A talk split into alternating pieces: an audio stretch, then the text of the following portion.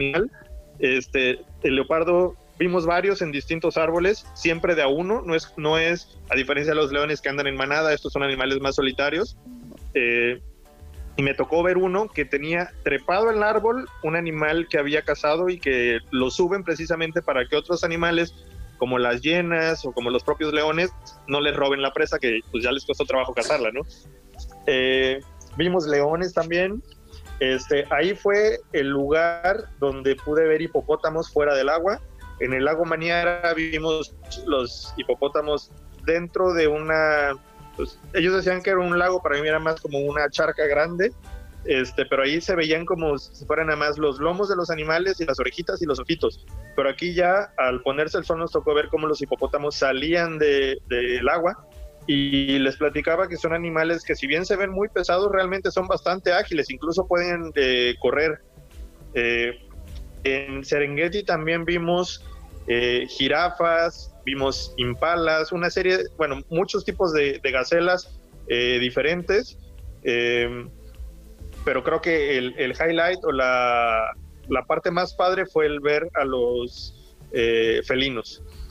Nos tocó ver también una interacción entre leones y elefantes.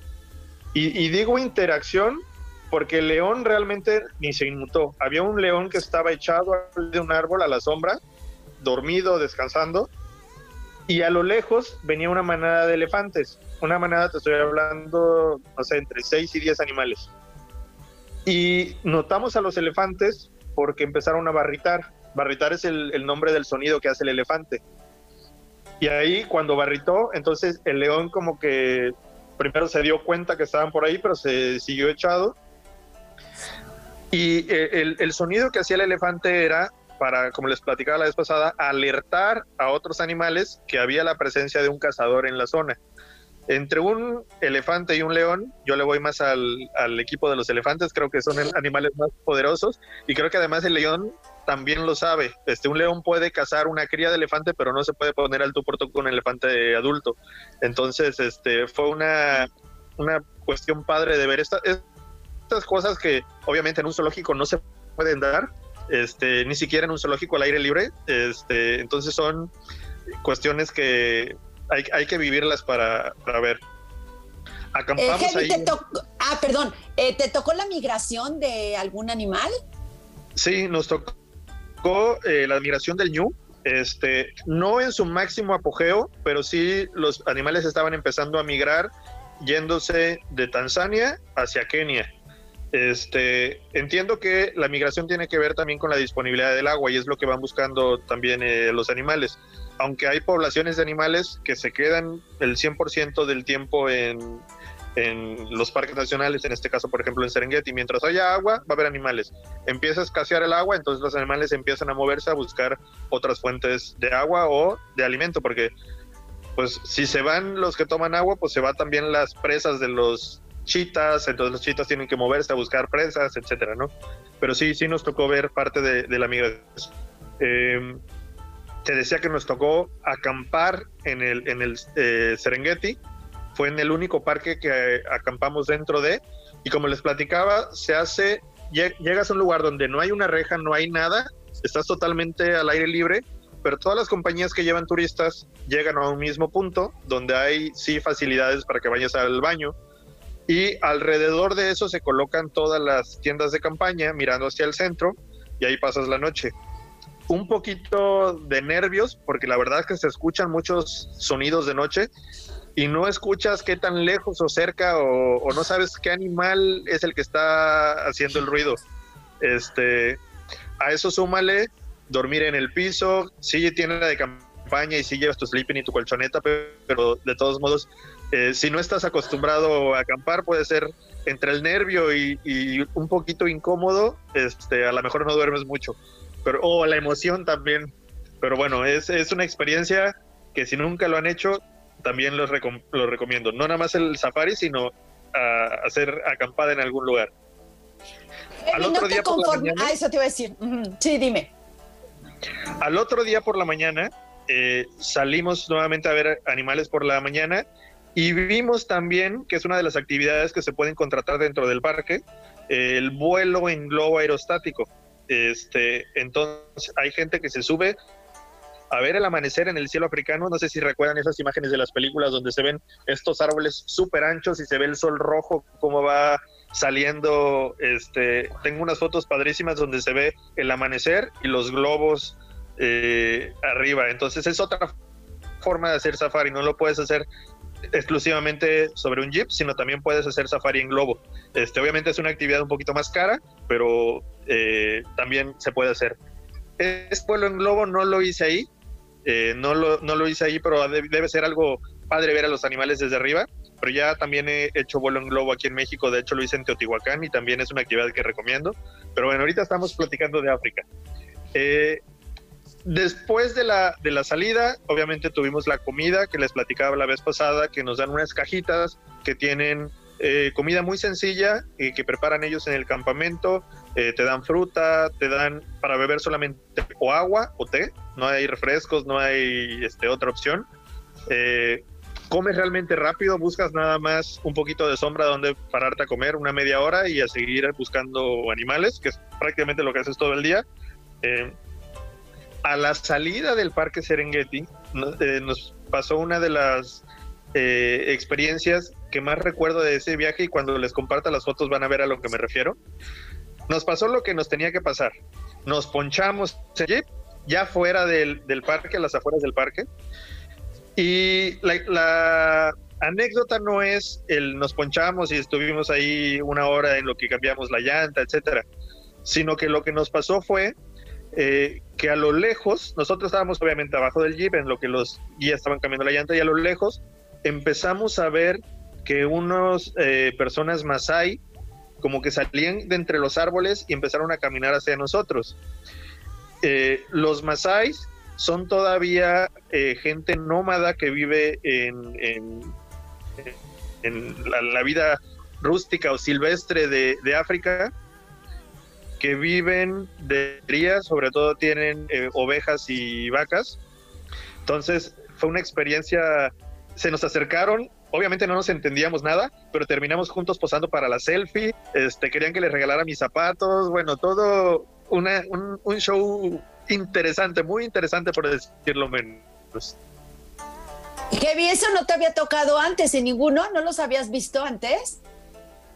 No a, la gente de las tribus. Había visto gente en pequeños poblados eh, en el campo, pero finalmente esa es gente un poquito más eh, pues no quiero decir la palabra civilizada porque los otros sean incivilizados, pero al menos tienen como más acceso a energía eléctrica, servicios, etcétera. Y esta gente no, esta gente realmente vive como nómadas en cabañas eh, hechas de palo y de paja, este, como realmente, pues se supone que surgió la vida en África hace muchísimo tiempo. Entonces, fue, me sentía yo como un expedicionario de estos que descubrieron algún continente o algo así, bueno, así, además vestidos con su indumentaria eh, pues bastante llamativa.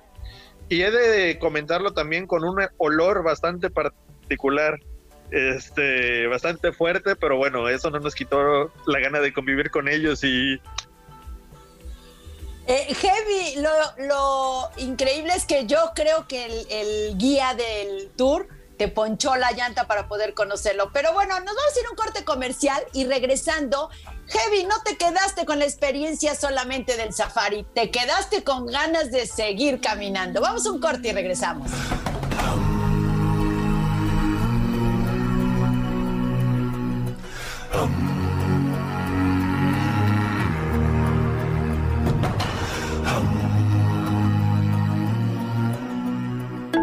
Hagamos una pausa en el recorrido y comunícate con nosotros a través de Facebook. Encuéntranos como la hr.mx. Los viajeros. Esta es la señal que une a todo Puebla. XEHR. Transmitiendo con 2500 y Kevin, ¿no te quedaste con la aventura del safari? Todavía quisiste subir la montaña más alta de África. Cuéntanos un poquito de esta experiencia. Así es. Pues de hecho, la escalada en la montaña fue el motivo principal de mi viaje. Este, en ese momento yo acababa de cumplir 35 años y dije, me, quiero regalar algo que no sea nada más ah, me fui de viaje a tal playa o quiero regalarme algo que vaya yo a recordar por el resto de mi vida. Y buscando, dije, ah, nunca he hecho de montañismo, así que, ¿por qué no? Y además ya conocía todos los otros continentes y me faltaba África, entonces dije, creo que África es la opción, creo que es algo que nunca se me va a olvidar y por qué no escalar una montaña. Y elegí el monte Kilimanjaro, que es como lo dices la montaña más alta de África, se le conoce eh, como el techo de África, eh, tiene 5.895 metros sobre el nivel del mar y eh, es una de las montañas más altas del mundo si la, si la mides desde su base. por ejemplo, el Everest tiene más de 8000 metros, pero la empiezas a escalar más arriba de 3000, entonces ya la altura de la montaña como tal se reduce en 3000 metros. Esta montaña este, se compara y es además, el, por ejemplo, el Everest forma parte de una cadena montañosa, entonces hay picos por todos lados. Esta montaña es solita y luego toda la planicie africana, entonces tiene su encanto también. Eh, el tour eh, lo hice en seis días. Hay siete rutas diferentes para poder escalar el monte Kilimanjaro.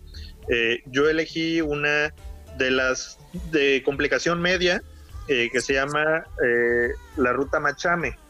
Y cada ruta, además de tener el nombre local, tiene un nombre como un apodo. A esta, por ejemplo, le llaman la ruta Whisky, que tiene que ver con la complejidad de la subida y lo bonito de las vistas, etcétera. Hay otra ruta mucho más sencilla que de hecho es las, de las más subidas que le dicen la ruta Coca-Cola. Este, bueno, entonces tienen sus apodos, pero yo, bueno, yo elegí la ruta Whisky. Eh, llegas hasta la base de la montaña, eh, obviamente con una compañía también no puedes hacer, eh, no lo puedes hacer solo, tienes que estar registrado con guías, etcétera. Te registras al inicio de la montaña. en ese momento, la compañía con la que vas sale porque este parque nacional sí tiene como las, las puertas de entrada, ¿no? Entonces sale de la puerta y hay un montón de gente que está fuera esperando ser contratada para acompañarte en el tour. Este, estas gentes eh, ya, ya en, su papel de actividad en la montaña se llaman porters. Los, porters son los que van a ayudarte a cargar eh, gran parte de lo que necesitas para lograr llegar a la cima de la montaña y además hay que decir también que no todo mundo eh, logra llegar a la cima. Eh, es bastante complicado, da mal de altura mucha gente, sobre todo al final, este, empieza con migrañas, con mareos, este, con vómito y ya no, no, no lo logran, ¿no? Pero esta gente de apoyo son los porters. Entonces, a mí me tocó en un grupo, éramos tres eh, turistas, tres personas, una pareja de polacos, una chica, un chico y yo, más o menos de la edad. Y para que nosotros tres pudiéramos aspirar a llegar a la cima, se necesitaron de 13 personas de apoyo eh, que iban a cargar entre parte de tu equipaje, las casas de campaña, los utensilios de cocina. Este, uno de ellos se llama ingeniero en alimentos, porque lo que te van dando de comer es lo que tu cuerpo necesita para el reto que vas a tener ese día. No todos los días caminas lo mismo, hay días más demandantes, hay días menos, y el primer día, por ejemplo, empiezas caminando por una selva, eh, mucho árbol, hay, monos, hay este eh, mucho calor también. Eh, acampas la primera noche después de siete horas de caminar. Ahí pasas la primera noche y ahí entra un factor importante, el, el agua. Obviamente es un parque nacional también, no hay, ahí no hay este, agua corriente, entonces todo el agua que vas a consumir en la montaña la tienen que llevar desde el principio y es parte de lo que vas cargando. Tú tienes que cargar, eh, tomar alrededor de 4 litros de agua por día este, para mantenerte hidratado, porque además mientras más vas subiendo en la montaña, menos es la cantidad de oxígeno que hay en el aire y una eh, forma de obtener oxígeno también es a través del agua. Eh, el agua, eh, eh, ellos te dicen, para cuando quieres, te dicen, tienes que tomar agua, pero tú tomas tanta agua que hay un momento que dices, ya no quiero tomar agua, y te dicen, water for life, agua para la vida, tienes que tomar, y entonces te obligan a tomar. Y tienen otras dos frases cuando te levantan en la mañana, porque te levantas muy temprano, 6 de la mañana, van y te tocan en la tienda, y te eh, dicen, water for wash, agua para lavarte porque no hay baños, no hay regaderas, no hay nada, entonces te ponen una bandejita como con dos litros de agua caliente y con eso te tienes que desde lavar los dientes hasta lavar la cara y lo más que alcances a, bañarte. Eh, es, es, una experiencia demandante. El, el, día que menos caminas, caminas como 10 kilómetros. El día que más caminas son como 25 kilómetros. Obviamente en, en pendiente este, necesitas bastones, tienes que viajar lo más ligero posible. Llevas tu mochilita, pero eh, la mochila grande la cargan los portes, la mochila chica eh, la llevas tú. Ellos se adelantan en los campamentos y tú cuando llegas, este, el campamento ya está puesto, hay una tienda donde comes, eh, la comida muy sabrosa también, sopas extrañas, sopa de plátano, sopa de zanahoria, eran como cremas, este, cosas que no había comido yo y además, de verdad que pudiera decirte que extraño esa comida porque era muy, muy sabrosa. También me llamó la atención que todas las tardes nos daban palomitas. No sé por qué, pero nos daban palomitas. Este, supongo que por las calorías para que mantuvieras energía, porque la necesitas realmente. Eh, cada día vas cambiando de eh, ambiente. El primer día era selva, el segundo día empieza a haber menos árboles, hay más arbustos. Mientras más arriba desaparece la vegetación, te empiezas a, encojar, a encontrar solo piedras, piedras sueltas, hasta que llegas a la parte de arriba, que lo que hay es, hay un glaciar. No le queda muchos años de vida al glaciar del Kilimanjaro, se está derritiendo. De hecho, hablan que para en unos 10 años probablemente ya no exista el glaciar del Kilimanjaro. Eh, los cielos en la montaña, hace rato que me preguntabas por la luna, es de los cielos más bonitos que he visto. Obviamente estás en el medio de la nada, no hay ciudad, no hay luz, entonces estás totalmente eh, viendo el cielo de noche, los cielos más estrellados que recuerdo. El tema es que tampoco los puedes ver por mucho tiempo por el frío que hace. Llegas a estar a temperaturas bajo cero, obviamente ya estamos hablando de que estás arriba de los 4.000 metros de altura, entonces... Reserva tu lugar para el próximo viaje con Marinoel Kier en Los Viajeros.